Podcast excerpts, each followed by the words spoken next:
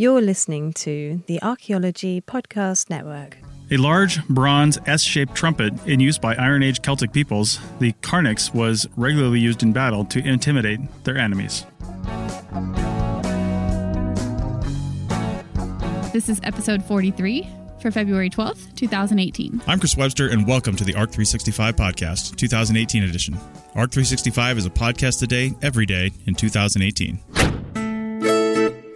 This network is supported by our listeners. You can become a supporting member by going to arcpodnet.com slash members and signing up. As a supporting member, you have access to high-quality downloads of each show and a discount at our future online store and access to show hosts on a members-only Slack team. For professional members, we'll have training shows and other special content offered throughout the year. Once again, go to arcpodnet.com slash members to support the network and get some great extras and swag in the process. That's arcpodnet.com slash members. This episode was written by Christopher Booth. In use between approximately 200 BCE and 200 CE, carnyx were held so that the large bell shaped section was above the head, at 90 degrees to a long straight body, with a mouthpiece at 90 degrees the other way below that to form the S shape. The bell shaped section was usually formed as a stylized boar with an open mouth, although some other animals are known.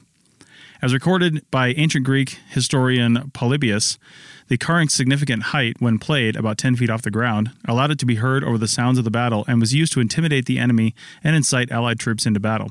The sound produced was described variously by ancient writers as a harsh sound, which suits the tumult of war, and a dreadful din. The carnyx is known from depictions in sculpture and coins, most notably on Trajan's column in Rome and in some Indian reliefs. Before 2004, however, only five fragments of carnyxes were known from the archaeological record. Found in Britain, France, Germany, Romania, and Switzerland, these fragments show how widely these instruments were used.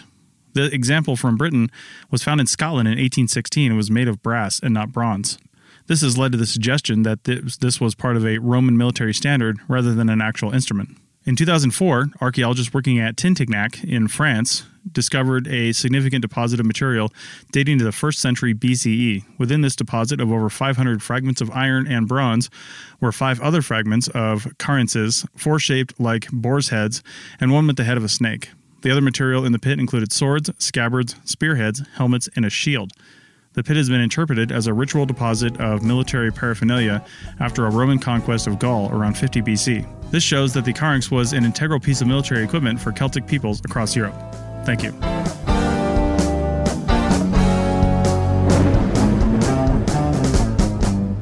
Thanks for listening to ARC 365. If you want to hear more ARC 365, check out www.arcpodnet.com slash ARC365 for the 2017 and 2018 episodes. Check out arcpodnet.com slash ARC365-G30 for the last 30 episodes. Please subscribe and rate on your service of choice. We're available on iTunes, Stitcher, and Google Play, among others. Support the APN at arcpodnet.com slash members. Thanks for listening, and thanks for being awesome.